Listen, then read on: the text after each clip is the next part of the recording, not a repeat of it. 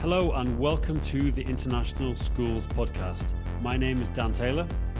My name is John Mikton. Join us twice a month at the International Schools Podcast as we have conversations with international school leaders, educators, and entrepreneurs working and engaging in the world of international schools and education. And finally, just to say a huge thank you to our sponsor, ASA for Education, for making this podcast happen. Now, on to the episode.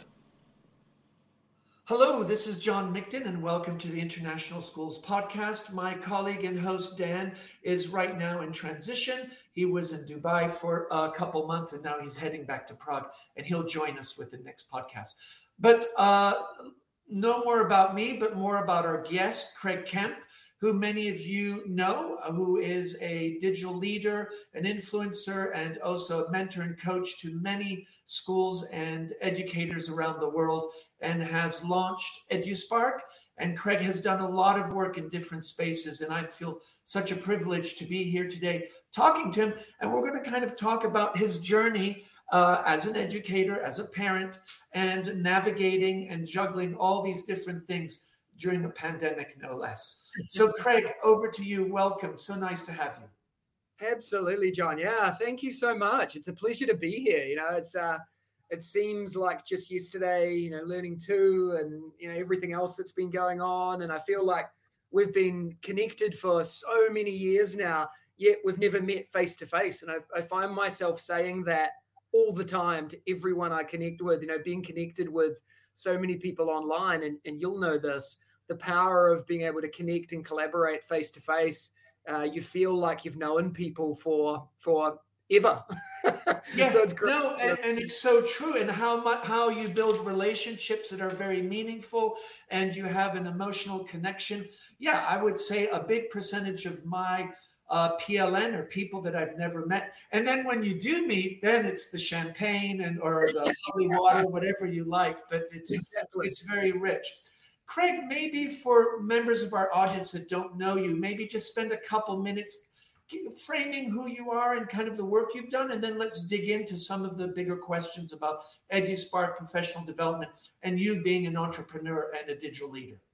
Absolutely, yeah. Thanks, John. So, um, for those of you that, that I've never connected with before, um, thanks for tuning in and listening. I guess first and foremost, you'll notice that my accent is very thick uh, and that thick accent is a Kiwi accent. Uh, I hail from New Zealand. Um, one of the, the the things about me that I'm pretty proud of is is where I'm from and my upbringing and my family. And you know, I even though I've been now living in Singapore for ten years uh, as an international educator um, and now a, a, business owner, I guess, and in a way of, of being able to to share education to the world in many ways. It's uh, you know, my upbringing is I'm a primary trained teacher. Uh, I worked in education my whole life. I, I, went from high school into straight into teacher training college. Um, you know, in between coaching kids and in sports and development, and then taught in New Zealand for seven years in the public school system. Um, developed into to being a, a deputy principal uh, in a small public school in the bottom of the South Island in a little city called Dunedin uh, and then moved from probably one of the coldest parts of New Zealand to uh, right in the middle of the world to Singapore, uh, where you know our coldest day is 26 degrees Celsius. So it's uh, you know it's it's a little bit different, and we.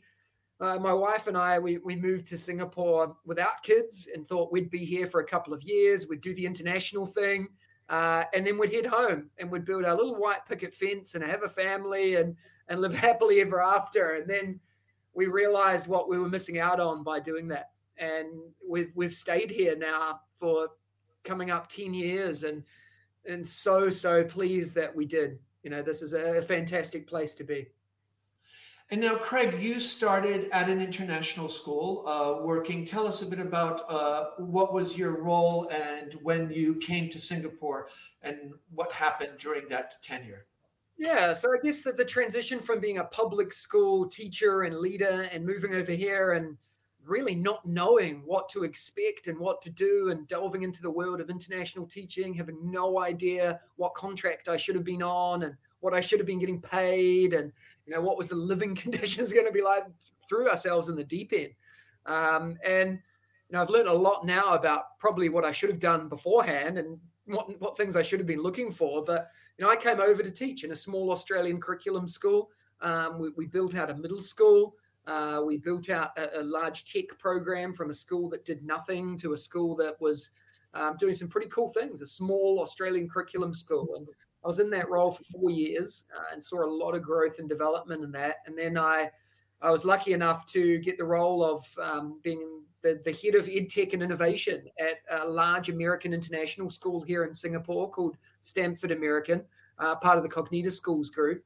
Uh, and I was in that role for four years, and it was a, a really exciting place to be, an exciting time to be in a in a private international school that had was well funded, that had lots of time and energy to be put into uh, technology and innovation, uh, that was open to change, uh, and we did a lot, and we tried a lot, and we we built a lot of systems and processes that some that worked and some that failed.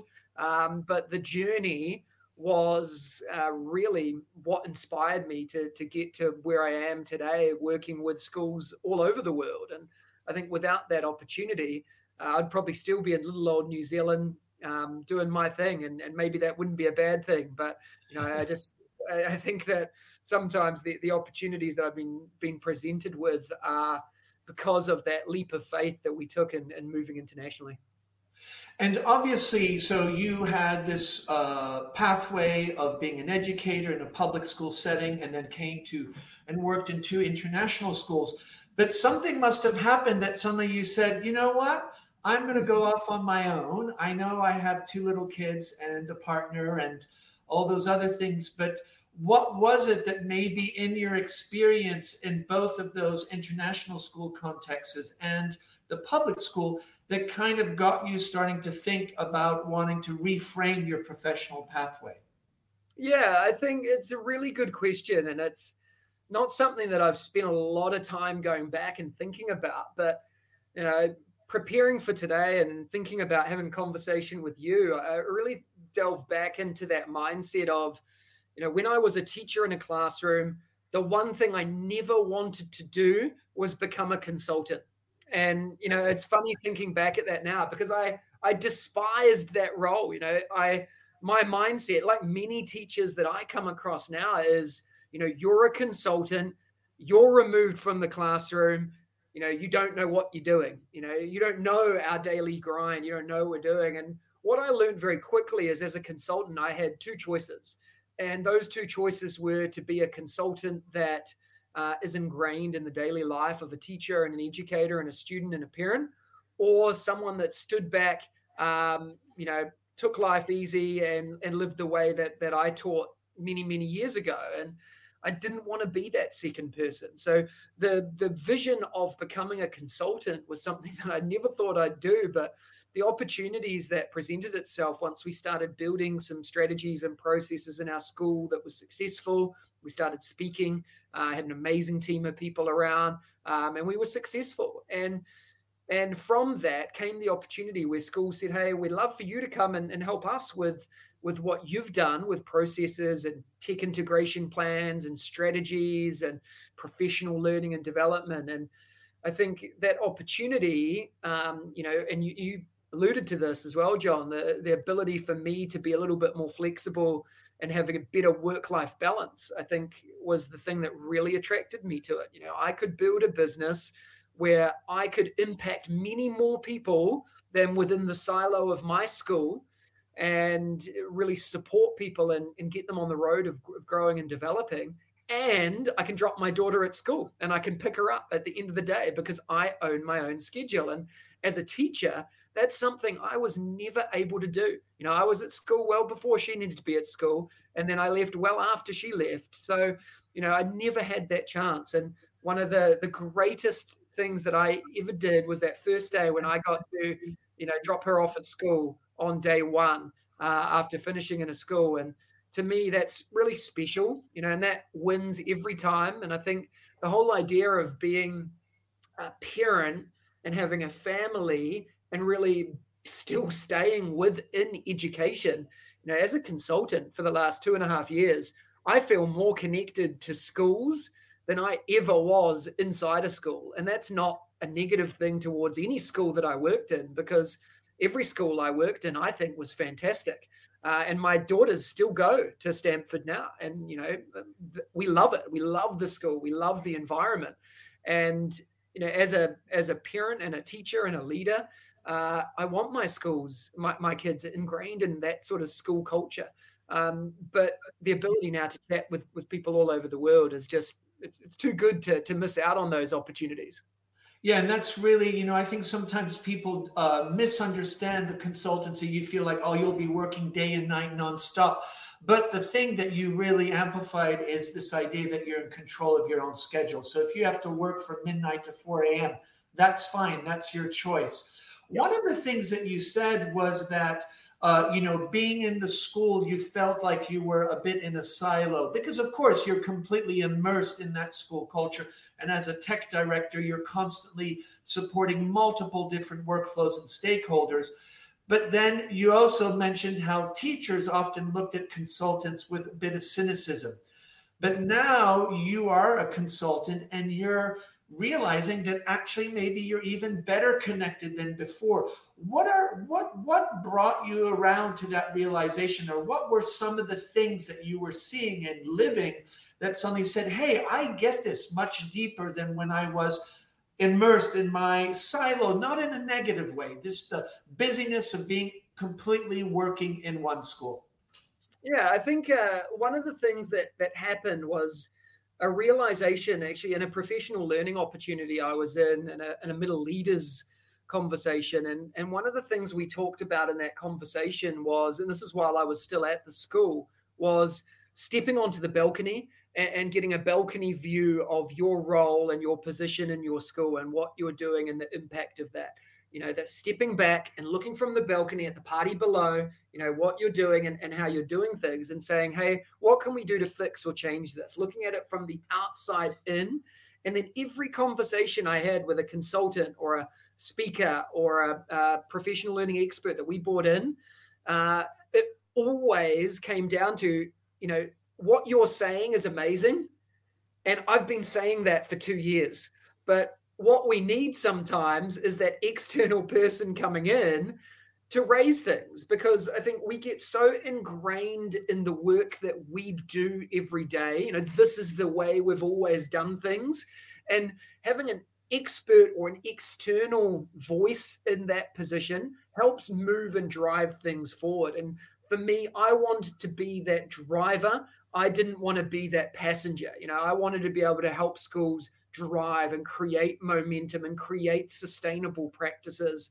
I didn't necessarily I felt that I that time had passed when I needed to be that person in a school doing that now. You know, I wanted to see other people, you know, in that position and in that role driving that forward. And I think, you know, thinking back now and thinking back to my early days of teaching, I loved working in schools where every year we were forced to go into a different year level or a different grade, even though it was outside our comfort zone. I think we should all be pushed into those different things that push our boundaries because it really helps us see what's happening in other people's shoes. So, you know, uh, talked around it a little bit, but the whole concept of moving from a school to a consultancy was really based on that passion to try and help people do more and be better at what they could do. And it's so interesting how you mentioned that, you know, the consult people are more comfortable listening to the consultant's advice than often what's in there.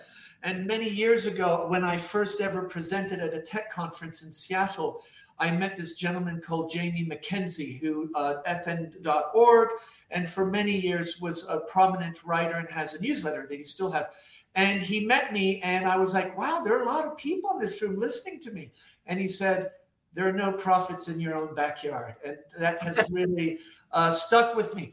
So here you are, you, you come to this realization and you really want to empower larger audiences with the skill set that you have and your experiences. And so you're starting to do, I assume, consultancy with schools as an individual, as Craig Kemp. But then suddenly uh, you start thinking obviously differently because you come up with EduSpark, which we can talk about. But maybe talk a bit about that transition. So you're consulting, and correct me if I'm wrong, you're maybe individual schools or school groups are asking you to speak at conferences and workshops.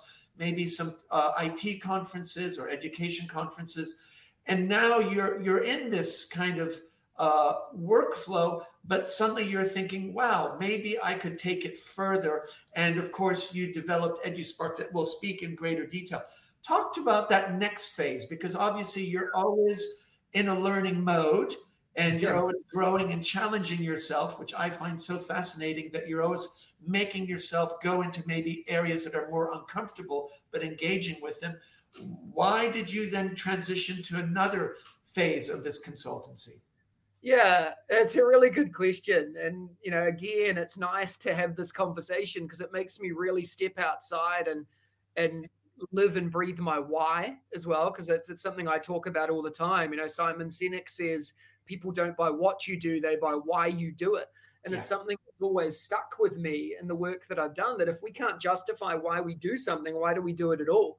And you know, the the work that I did, I left the school two and a half years ago. I, I had a whole bunch of speaking events, workshops. Uh, then I started doing a lot of strategy work, working with schools on on a longer term scale, building out strat- strategic plans with how to integrate technology. Then we started doing a lot of stuff with schools on rolling out systems and processes and um, you know looking at governance and, and pieces around the, the tech integration on a larger scale and you know with that a lot of the work came back to delivering professional learning and you know, I love professional learning and I love engaging in learning. And that's why I love Twitter and engaging in that space. And, and that's probably where I've done my best learning. Know, I've engaged with some of the best people all around the world. That's how, how we've met. And, you know, the whole idea and concept of connecting and engaging to me, the only reason I went to a conference was to connect with people.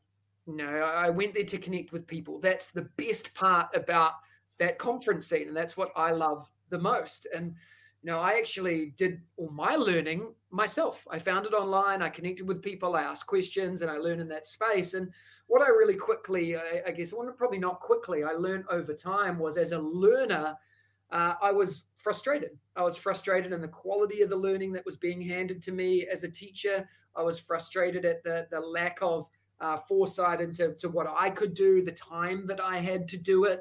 Uh, and then I, I, was into this phase of leading learning and working with schools and conferences and events. And I realized that, you know, this this whole idea of being a consultant that that I was right all along. You know, some consultants, you know, are really in it for the money. And you know, I, you know, we're in education, and you know, we all know that you know we're not in education for money, but unfortunately, that's how you know my visioning of what a consultant was. That's honestly what I thought it could be. And, and very quickly I learned that schools had a lot of money to spend in this space. And, you know, as a consultant, you could take advantage of that if you chose to.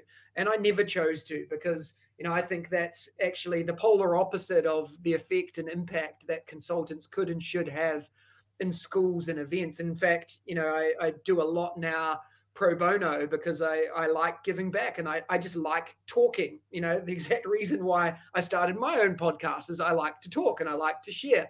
Uh, and the reason why I stopped blogging was because I don't particularly like writing. I like talking uh, and I like sharing in that way. And, you know, the, the, the whole idea of this transition phase into what EduSpark could be was that the realization that, you know, I could build something with a bunch of amazing people if I listen to what everyone else wants and needs, we could collectively build something that changes the professional learning landscape forever, that actually works on that element of transformation, not just do a course, get a certificate, walk away, forget about it, you know, or bring someone into my school, pay them $3,000, uh, and then next day I'm writing reports and I'm going to forget about what they've delivered to me because I don't have time to do anything.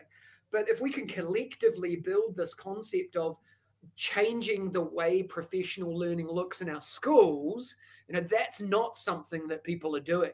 That's not something that that we, we're doing. So we started building that concept and idea. And and I guess, you know, only 10 months ago now, um, EduSpark idea was born. So it's all very new, you know, it really is.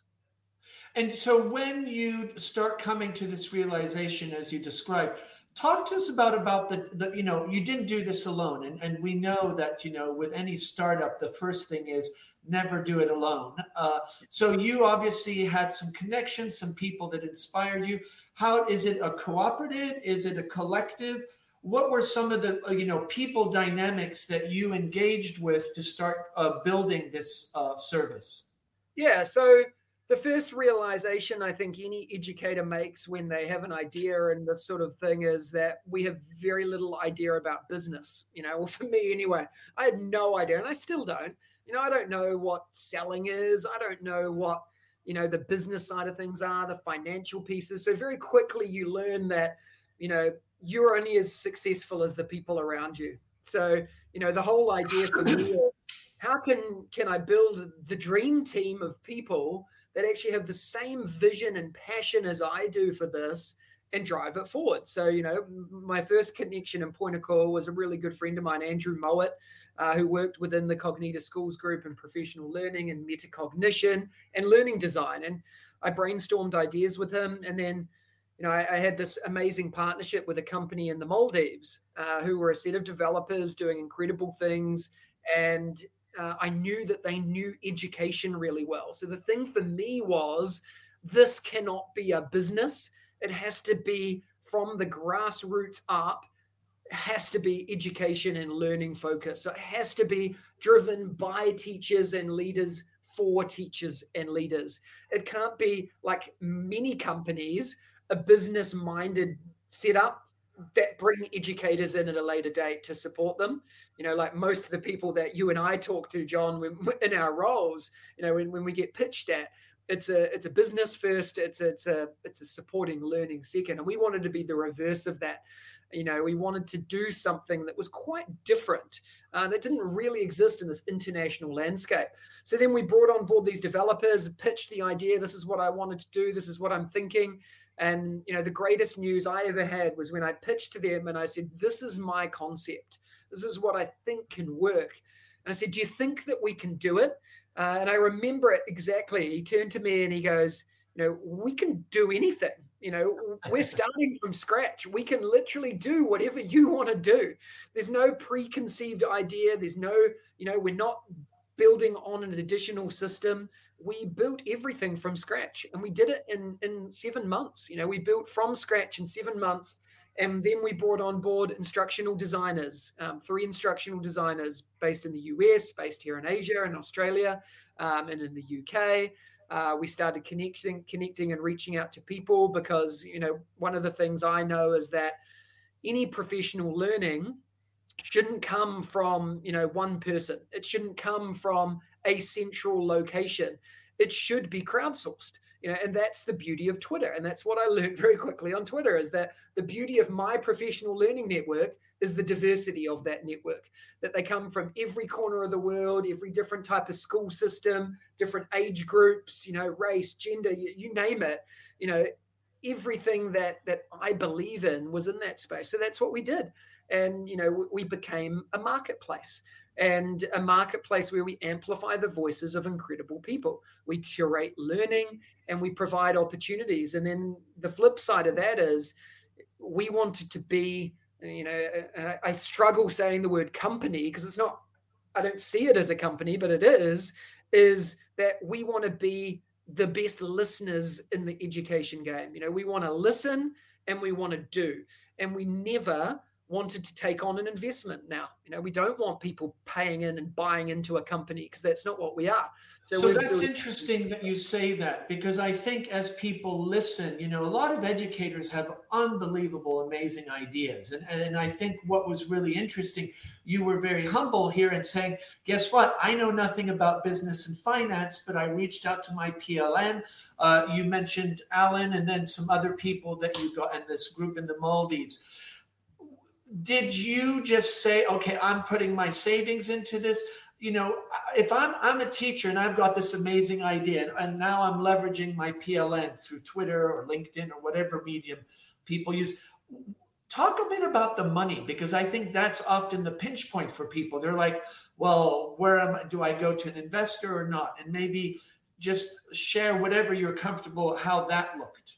Yeah absolutely. And you know i'll tell you everything john. I'm probably one of the mo- most transparent people out there, and I um, you know sometimes that's a downfall as well and, and that's probably what's not going to make me a very good businessman but the whole concept for me is that you know i wanted to do this we wanted to do it on our own you know i didn't want a business coming in i didn't want a business person coming in i didn't want a company or an investor to rule what we did we wanted it to be grassroots so it had to come from from my pocket and you know luckily i have a very supportive wife and and someone that that supports everything I do and she could see my passion for this. So the investment came from me and me alone and I didn't want it to come from anyone else because you know I wanted that that onus to be on me. You know I wanted no one to have to fall back on the sword. You know the only person uh, would be me. And then you know very luckily with with our development partner um, came on board to support us with the development of the product as well, in the sense of time and man hours and building this out.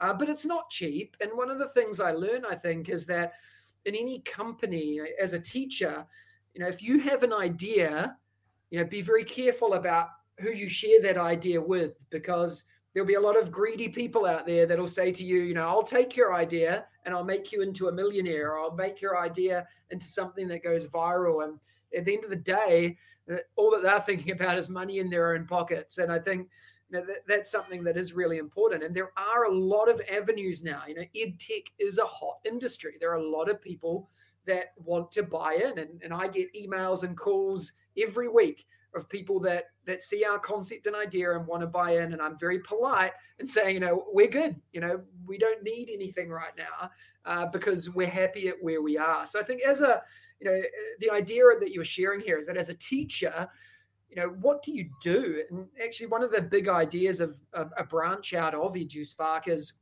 how can we support organically teachers in the growth and development of their ideas with potential seed funding um, that doesn't require you to give away equity in your idea.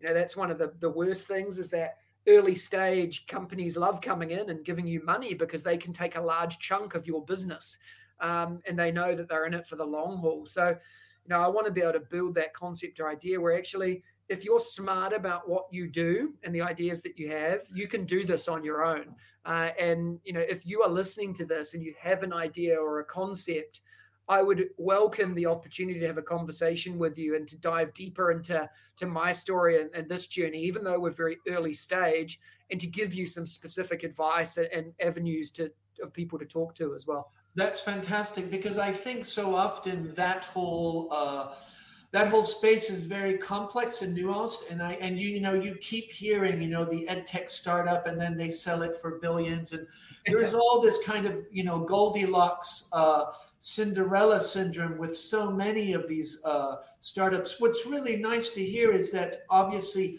you have a very deep commitment to your philosophy and the why, which you brought up, is you know your idea why you're doing that, and that has transcended maybe some opportunities for finance because you that's that's what you're selling is this idea of the integrity, of the the really belief. This is about education, and we're not here to make a quick buck. So I think that often is the challenge. How do you stick to that with all the pressures coming around?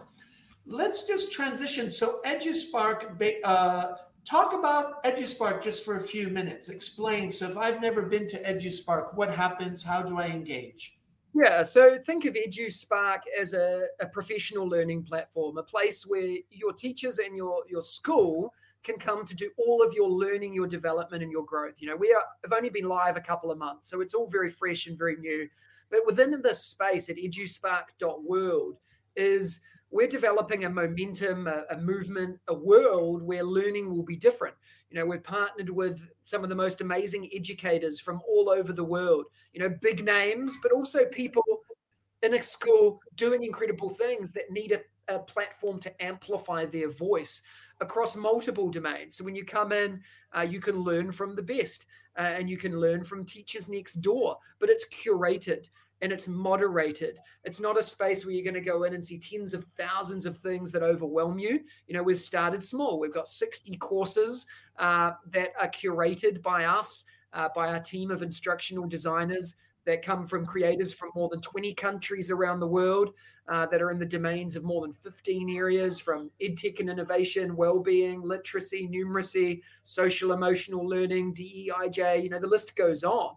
And what we're noticing is that, that that's fantastic access at an affordable price point to, to get high quality learning.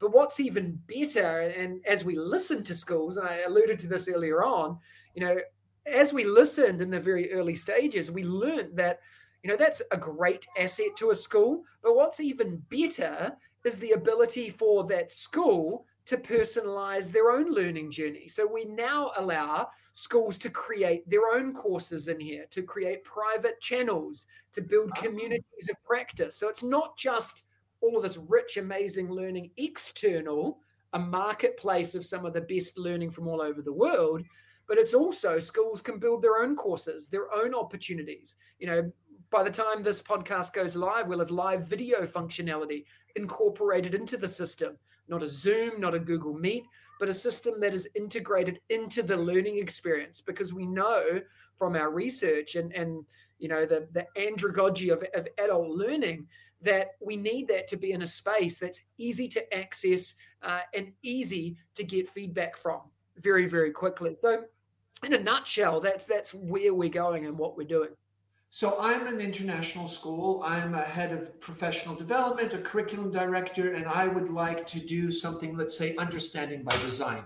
So potentially I could reach out to EduSpark and you have the tools and the platform. And then together with coaching through your instructional designers, we could create our own indigenous uh, program of learning specific to our faculty. But we have the advantage that you have the platform and the expertise to make sure it's meaningful and impactful.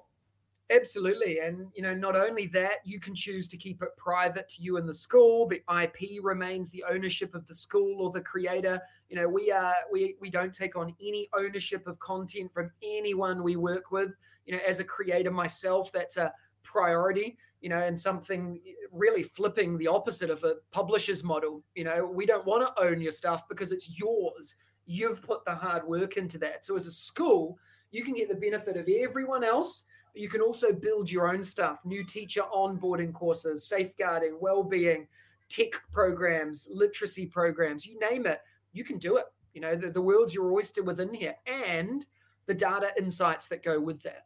Yeah, yeah, absolutely. And the data insights are so critical. So as you've been in this journey, you know, the pandemic is going on, and I think we all know that in the ed tech space, there's been a bit of a silver lining in the sense that many teachers had to amplify their skill sets. We've moved to three-way conferences that are online. There's just a proliferation of things that everybody has engaged with. What are you noticing now that we're well, we think we're coming out of it. I don't know. That's still the question mark that we're all asking but definitely we are much more nimble and much more comfortable, uh, much maybe to our demise in this environment. What are you noticing about schools and professional development? Because no doubt previously there were the big ed tech conferences, there were the regional EARCOS, CISA, ECIS conferences, and then there were consultants flying around. And obviously the pandemic really brought uh, some limitations what are you noticing from your experience? And as you said, you're a listening organization, so you're always listening to people. What might it look like here down the road, here in 18 months? Yeah, it's a really good question. You know, it's uh, the COVID presented many opportunities, but also many threats. I think to the to particularly to people that had that mindset of this is the way I've always forced to change, you know, and change is good. And we all know that. But change is also uncomfortable. And that's for educators, that's really hard. Change is hard because we get so ingrained in that day to day, you know, growth and development, particularly with professional learning. And unfortunately, that led to the beginning stages of COVID with this whole virtual professional learning space, it led to some pretty substandard offerings and you know that's really what began the journey for us. And you know we we can and we should do better you know and we should be focusing on quality rather than quantity. You know we don't want every person offering us free stuff. We want high quality high impact high transformation. High transformation. Twelve to 18 months, I see it as a real hybrid. You know, you mentioned the idea of, you know, will 2022 see us um, being back face to face the way that we were in 2019? Uh, I think no, actually, you know, particularly here in Asia, with the conversations I've been having with schools um, all over the world, is that you know it's there's just too much uncertainty. You know, there are a lot of schools that flew a lot of people certainty. You know, there are a lot of schools that flew a lot of people in that sent people off to conferences. I think we're going to see a really different space. I think what we've learned from this is that online learning is tough, but for the most part, it does support us in what we need to do. So I think we're going to see a real hybrid approach. So we're going to see the whole concept of a conference, that ability to connect with people, because you know every conference I've gone to, I've gone to it to connect with people, not to necessarily learn and grow. That's great added advantage, but it's to connect with people, and that face-to-face piece is important. But imagine if we can do that face-to-face piece but still do some learning with people all over the world that couldn't be there. And then those communities of practice that we're building within that also mean that we can continue to be sustainable. Uh, and then what if that built into a space where we have a curated space uh, that allows us to build an evidence-based portfolio where we can show the transformation of our learning, you know, a seesaw for teachers that yeah. allows us to connect and engage and share and be develop. careful somebody's going to pick up on that idea craig seesaw for teachers yeah. trademark maybe, that maybe that's just something you're going to see uh, by the time this goes live in eduspark maybe that's a little bit of a teaser that i've just given you but you know that's definitely something that i think is really important is that evidence-based practice that supports the transformation of learning whether it's with students or as you as a professional I think that space is, is hyper important. And I think, Craig, what you're saying about the evidence-based, uh, you know, evidence-based learning, so we can see when we invest in professional development, there's evidence that there's growth and new learning. I think we're quite good at that with uh, students and assessment, and there's a lot of on assessment portfolios, uh, you know, feedback, feedback forward. But I think so often what as administrators often feel, and I might be generalizing, is that often there is an investment in professional development. People go and do the professional development, but the trans the, the, transaction back is not always clear and the evidence might be more internalized to the person than amplified to a team or a larger audience so i think what you're bringing up is so important is you know i think that's what maybe a lot of people are looking for is if I'm investing in this, what is my return? But how do I see the return? Yeah, it's a, a great call out, you know, and it makes me think of every experience I had. If a school's paying for me to go to a conference, nine times out of 10, my one actionable, you know, call to action was come back and share what you learn in a session or write it on a bit of paper and present it back.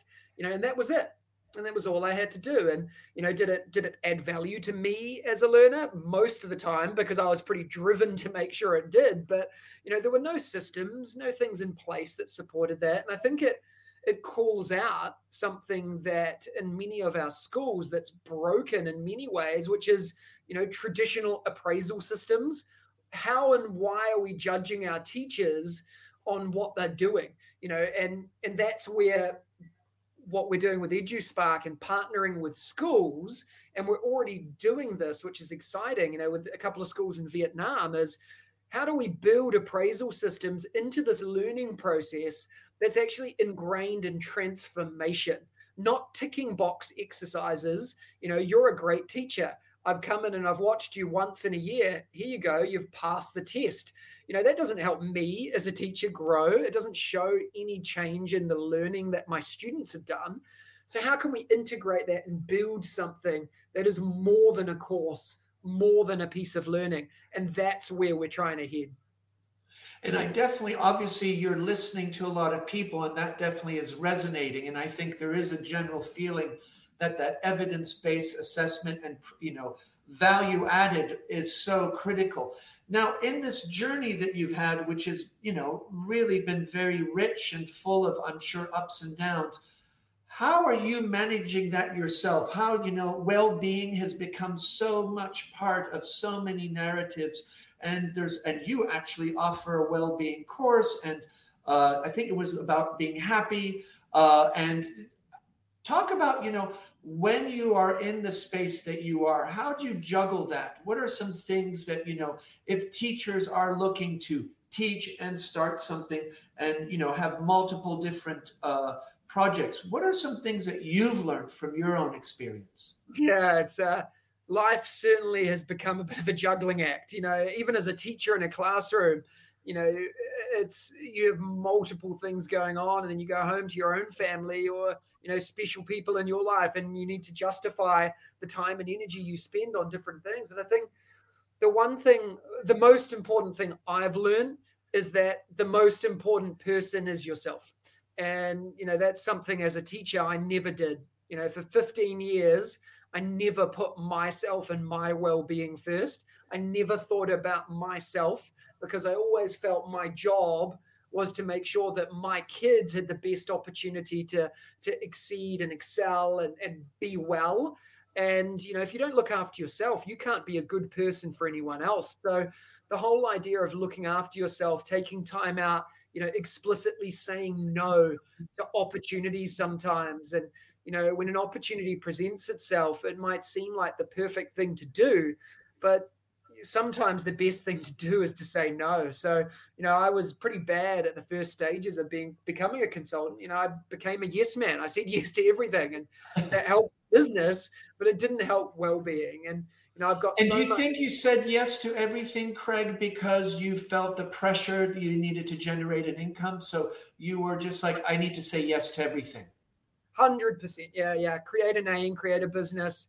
You know, bring some income in, definitely. And you know, you very quickly learn that you know you you're as good as your last job. You know, the the people that you engage with, and education is word of mouth. You know, it's not what you know, it's who you know, and it's all about being connected and doing a good job. And you know, if you can deliver on that, you're going to have no shortage of supporting people. People are going to come knocking at your door, and you know, it, it's something I think you have to be in to understand and to fully you know translate that transition from being a teacher with my kids and the people around me or being a leader in that space and then suddenly being in your own world um, you know i talked about it earlier on. The best thing that, that gives me joy and energy is and at the, our dinner table every night with our kids seven and three the the one thing we always say is you know what was the favorite part of your day? You know what was your peak and your pit of the day? What did you love and what what didn't go so well? And you know you know my favorite part of the day was being on a bus and just looking out the window and not thinking or looking at my calendar or looking at my notifications you know? And it's it, when you sit back and you look at that balcony level view of everything even in your personal life i think you very quickly realize that you know you can do as much as you want but more doesn't mean better. You know Yeah. it's about quality rather than quantity And what's really interesting that you said was you said, I needed to be more selfish. I needed to take more care. I needed to be more selfish. I needed to take more care of myself. And I think very likely in the past, maybe less now, people would have seen that. Well, that's very selfish of you. I have a, a, a colleague administrator when we started the pandemic, she showed us an airplane seat and the oxygen mask coming down. And what do they tell you to do? You put it over your face before you put it over your child's. And I think that was a very powerful message because I think at the beginning, everybody was giving, giving, giving, giving.